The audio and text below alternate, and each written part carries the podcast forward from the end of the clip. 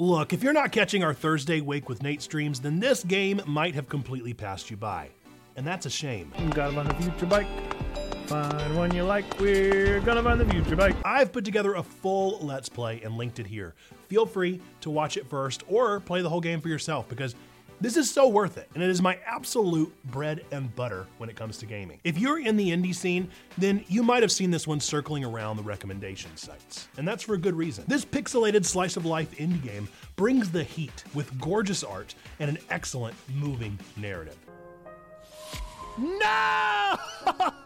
Not to mention that the story tackles some of the most prevalent concerns of the current generation: anxiety, depression, doubts. This game tells a story that we need right now, and it's a story echoed in the life of Jesus. Unlike on-the-nose shameless cash grabs like I Am Jesus Christ, this wine is better than the wine we had before. A Space for the Unbound has you play as Jesus without ever using his name. Let's talk about it. Folks, welcome to Checkpoint Church, where nerds, geeks, and gamers come together to talk about faith. Games and indie games are better than AAA games, and it's not even close. We're all here inside a fairy tale without an ending. We don't know what's real until this story is finished. I am your nerd pastor, Nate. If you like these weekly deep dives, be sure to sub, hit that bell, and find out when our next one drops. As always, we're going to be starting this one with our scripture for today. Our liturgist reading today is going to be Zando Calrissian, and our passage for today is going to be John chapter 1, verses 9 through 14. As always, we're going to be reading from the NRSVUE. That's our preferred translation here on the stream. But if you have a translation that you prefer to use, feel free to use that one as well. The true light, which enlightens everyone, was coming into the world. He was in the world, and the world came into being through him. Yet the world did not know him. He came to what was his own, and his own people did not accept him. But to all who received him, who believed in his name, he gave power to become children of God, who were born not of blood or of the will of the flesh or of the will of man, but of God. And the Word became flesh and lived among us. And we have seen his glory, the glory as of a father's only son, full of grace and truth. Before we talk about all the goodness of A Space for the Unbound, it's probably best to name the elephant in the room. You're either watching this because you love our nerdy sermons or because you love A Space for the Unbound, and the former camp may or may not have any idea what's going on. We do have an entire playthrough of this game in one single video on our VODs channel. You will not hurt my feelings if you have to go watch that first, because this sermon is definitely going to spoil some of the best parts of this game. A really cool future bike. A Space for the Unbound is an indie slice-of-life puzzle and adventure game published through Toga Productions of Coffee Talk fame and developed by Mojiken. The story itself revolves around two supernatural beings in 90s Indonesia. We have Atma, our main playable character, who is a hardworking and compassionate young guy who has a real passion for writing. And then we have Raya, who is a confusing mixture of our love interest and also textbook antagonist, in the sense that she's literally antagonizing the plot forward. Atma has this mysterious power to space dive into the minds of other people in their small town to help solve puzzles, often emotional in nature, that help them work through trauma in their minds to work through the trauma in real life. So that's my superpower. I can dive inside people's brains and help them sort out their traumas. And then Raya can do anything else. She can totally manipulate time and space in every conceivable way, even creating Cat Island, which is, of course, an island filled with nothing but cats to pet, a paradise. Raya is pretty OP, but she does have the notable shortcoming that her use of her power causes her to become fatigued, often fainting.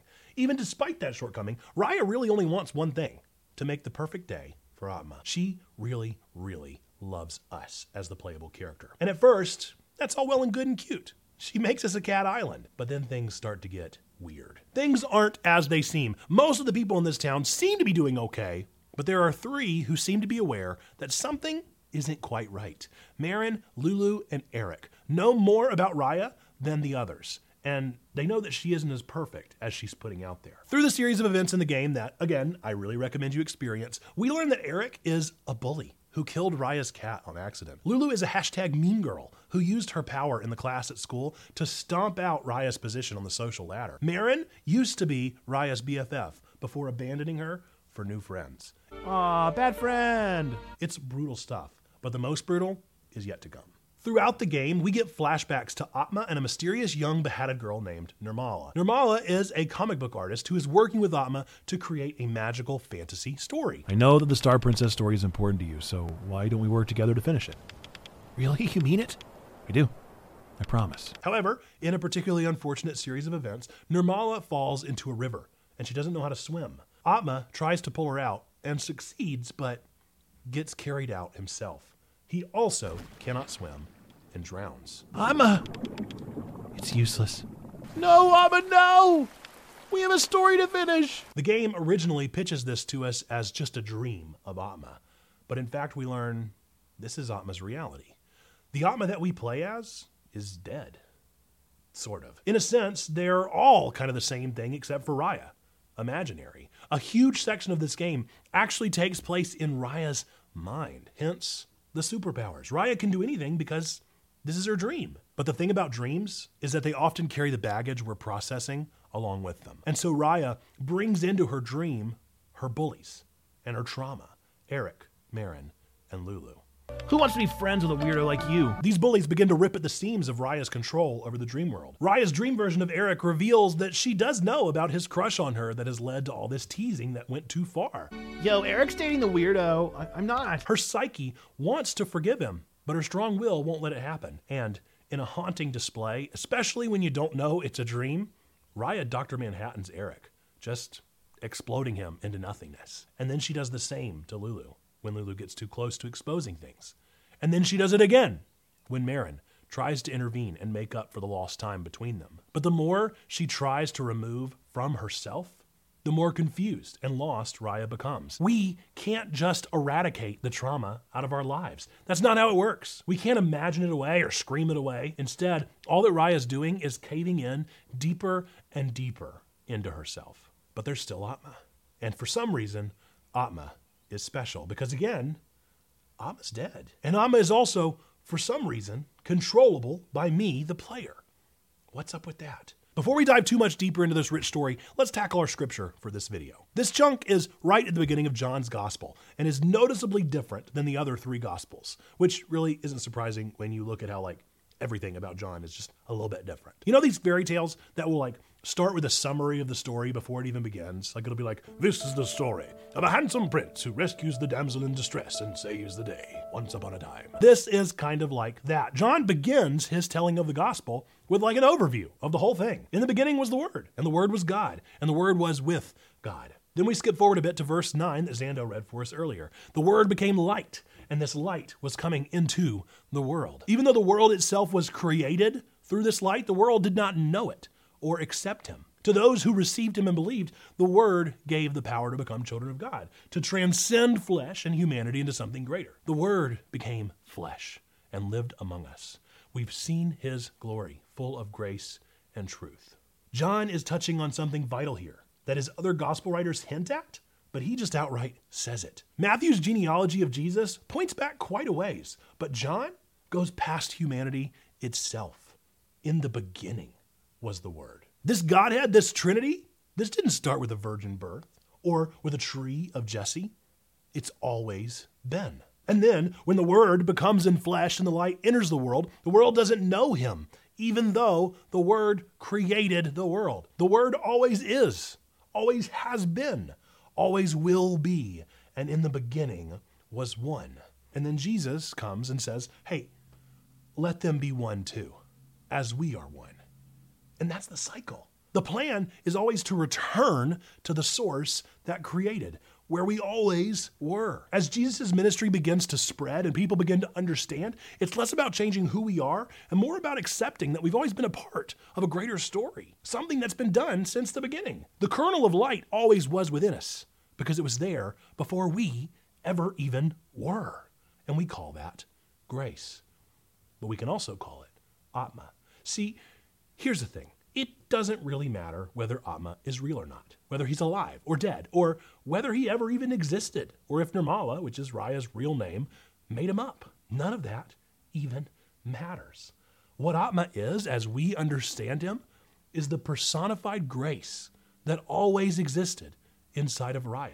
It is that which transcends Raya's own humanity. It's the light that was since the beginning, the Word that created all things, the permeating grace of something bigger and bolder and brighter than ourselves that we may or may not even recognize. At first, my theory was that Atma was actually Raya, masked as Atma. It was a third psyche, fighting for it all. But now, I'm not so sure if that's what it really is. Atma is separate from Raya, but is also innately a part of Raya. He's a part of everything, all things, grace. As far as Jesus parallels go, this might be one of my favorites. It's not nauseatingly on the nose. In fact, the creators may or may not even agree with my take, and that's fine. They've touched on a prevenient grace that transcends Christianity itself. It points directly to that which Christians hope to be like.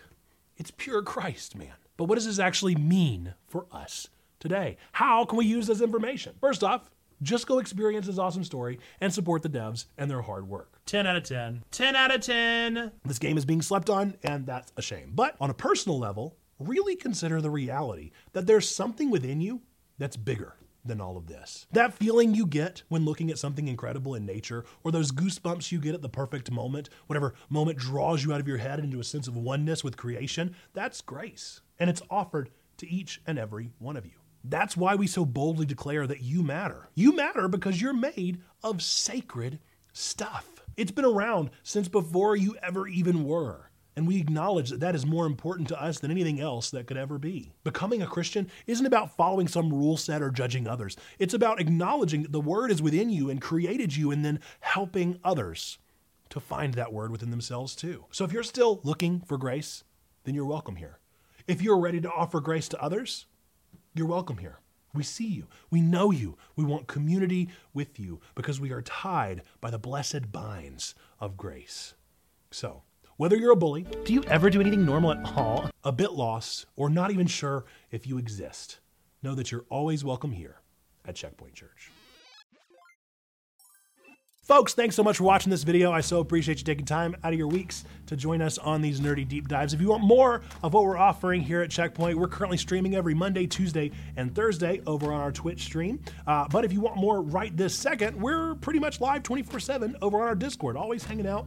We got people in there any time of the day. We'd love to catch you over there. I'll link both of those down below. And hey, if you watched this far in the video, odds are you liked this one. So be sure to click that like button. Let me know that this is one of the sermons that you liked, and we'll be sure to make more exactly like it. And if this video just lit a little fire in you and you want some more, then I have some videos to recommend for you. You could go and watch our video on Erased, one of my favorite anime of all time, and I think also just another really good example of Jesus. This is another parallel of a story that tells the story of Jesus without telling the story of Jesus, and I think that's always a cool thing whenever creators do that. You could also go watch our pretty recent video on Omori. Omori is another indie game about overcoming trauma. Now, granted, it has a little bit different of a stint than this one, but it's an important game nonetheless and explores something about ourselves that we could know about ourselves. So consider watching that one. And then also Coffee Talk, which is another Toga production who made this game. I just thought it would be nice to reference them. And as you'll find out if you watch our Let's Play of this game, at the very end, there's actually a nod to the dev of Coffee Talk,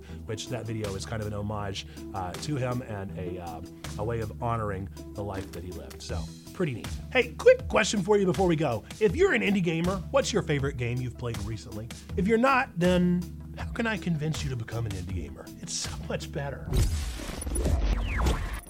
With that, we're going to end this video as we always do with our three things that we believe to be true about every single one of you out there. Number one, that God loves you, like really, really loves you. Number two, we love you. We want community with you. That's what we're doing here. And then number three, believe that you, yes, you matter. You are made of sacred stuff. Atma is within you. There's something great happening, and we affirm that. We see that. We want to help you see it as well. You matter, and you are important. The world is a better place. Why? Because you are in it. Don't close yourself off. Don't hold yourself out. Don't make sure that you push people away, but instead let those people in, open up, get to know, and get to love. With that, and until the next time that I see you, whether it be on our Discord right now, on our Twitch tomorrow, or next week, same time, same place, right here for another nerdy sermon. Until then, bye-bye!